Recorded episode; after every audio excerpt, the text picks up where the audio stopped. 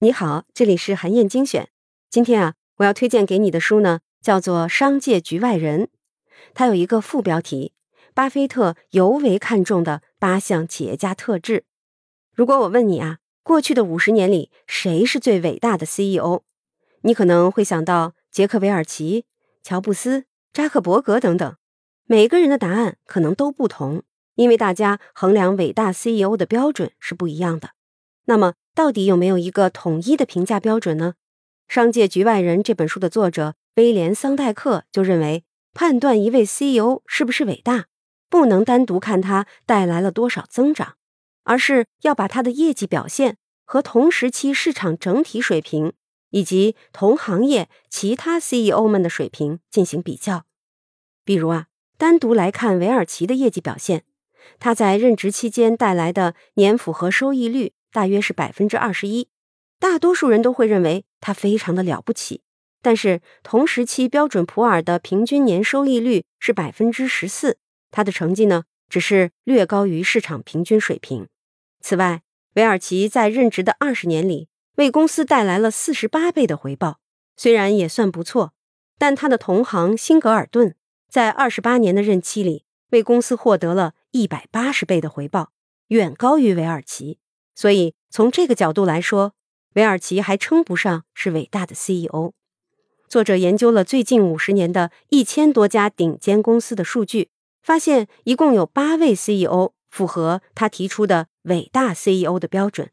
这些人你可能都没有听说过，也算不上是天才，但是他们都做出了别人难以企及的出色业绩。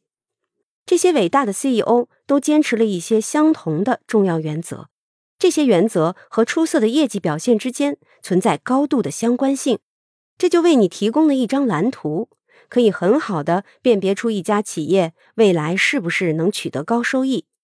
同时啊，也为你提供了一个框架，可以帮助你审视和改进自己的管理风格和经营模式。我会连续用几期音频来为你分享这些伟大 CEO 们都在实践的重要原则。这期音频呢，我就先来说说第一个重要原则，那就是效率决定生死。企业经营就像逆水行舟，效率就是船的发动机。只有效率够高，企业才能生存下来，不断发展壮大。关于效率决定生死这条原则，巴菲特在给商学院讲课的时候，非常喜欢讲一个故事，就是首府广播公司和哥伦比亚广播公司的对比。首府广播公司就像一只皮划艇，而哥伦比亚广播公司呢，则是一艘豪华游轮。但是啊，最后胜出的竟然是皮划艇。起初呢，哥伦比亚广播公司占据了传媒业的主导地位，不仅拥有全国绝大多数的电视台和广播电台，还有数量众多的高价值内容资源。而首府广播公司呢，只是一家地方性的公司。旗下只有五家电视台和四家广播电台。然而，在伟大的 CEO 汤姆·墨菲的带领下，首府广播公司做到了后来居上，最终的市值达到了哥伦比亚广播公司的三倍。当墨菲退休的时候，他以一百九十亿美元的天价把首府广播公司出售给了迪士尼。在他担任首席执行官的二十九年里，一共创造了二百零四倍的收益。公司内部的收益率呢，也达到了百分之二十，远远超过同时期标准普尔五百指数的百分之十，也超过了传媒板块百分之十三的领先指数。具体来说，伟大的 CEO 墨菲在经营管理上有三个关键做法，帮助他赢得了优势。第一个关键做法是让公司变得更有价值，而不是变得更大。为了提高公司的整体价值啊。墨菲选择收购和主营业务密切相关的最有价值的公司。他很有耐心，一旦锁定了目标，就会拼尽全力。比如，当他听说三大广播公司之一的美国广播公司要出售的时候，果断地押上了全部身家进行收购。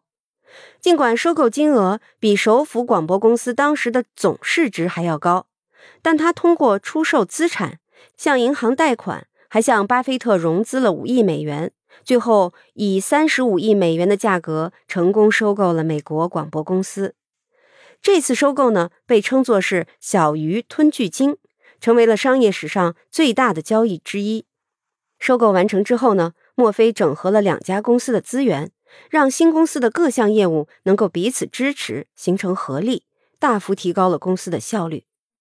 相比之下呀，哥伦比亚公司的目标呢是让公司变大，他们希望靠着多元化和协同效应产生收益，所以四面出击，收购了很多主营业务之外的公司，比如一家玩具企业和一支棒球队。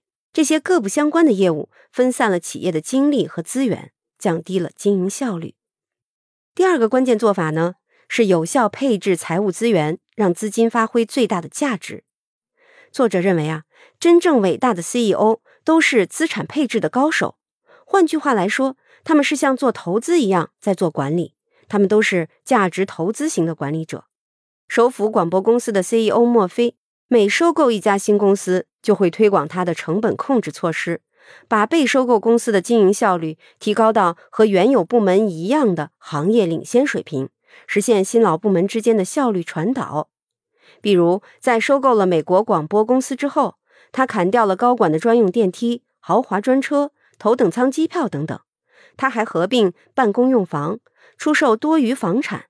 在短短几个月里，裁减了一千五百名冗余的员工。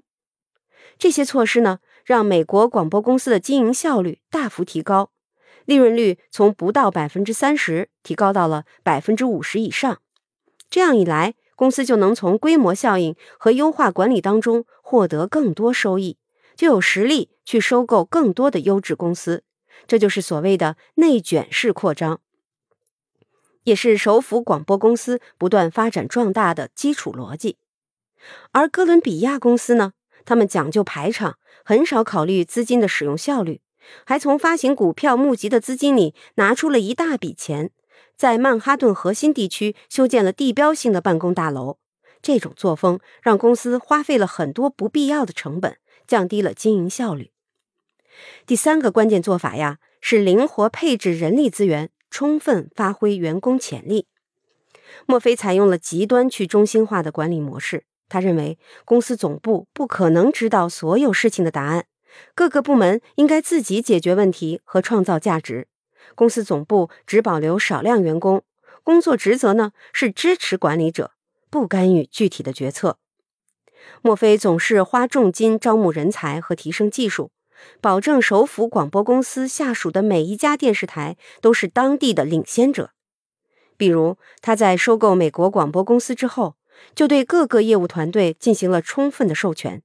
这种管理方式大大激发了制作团队，涌现出了源源不绝的创意，配合更加高效，制作出了更受欢迎的节目，收视率从倒数第一迅速攀升到黄金时段的第一名。而哥伦比亚公司的人力资源配置呢，是典型的中心化模式，企业结构复杂，公司总部人员庞杂，光总裁和副总裁就四十二位，几乎所有业务决策都要由总部决定。这种模式让经营效率低了很多。好，那让我们来总结一下，伟大的 CEO 普遍实践的第一条重要原则就是效率决定生死。他们认为经营目标是要让公司变得更有价值，所以选择专注于主营业务。同时呢，他们都是资本配置的高手，把精力放在财务资源和人力资源的灵活使用上，这样才能做到有效提升企业的效率，在激烈的竞争当中脱颖而出。好，以上啊就是我为你分享的内容。我在阅读资料里为你准备了本期音频的金句卡片，欢迎你保存和转发。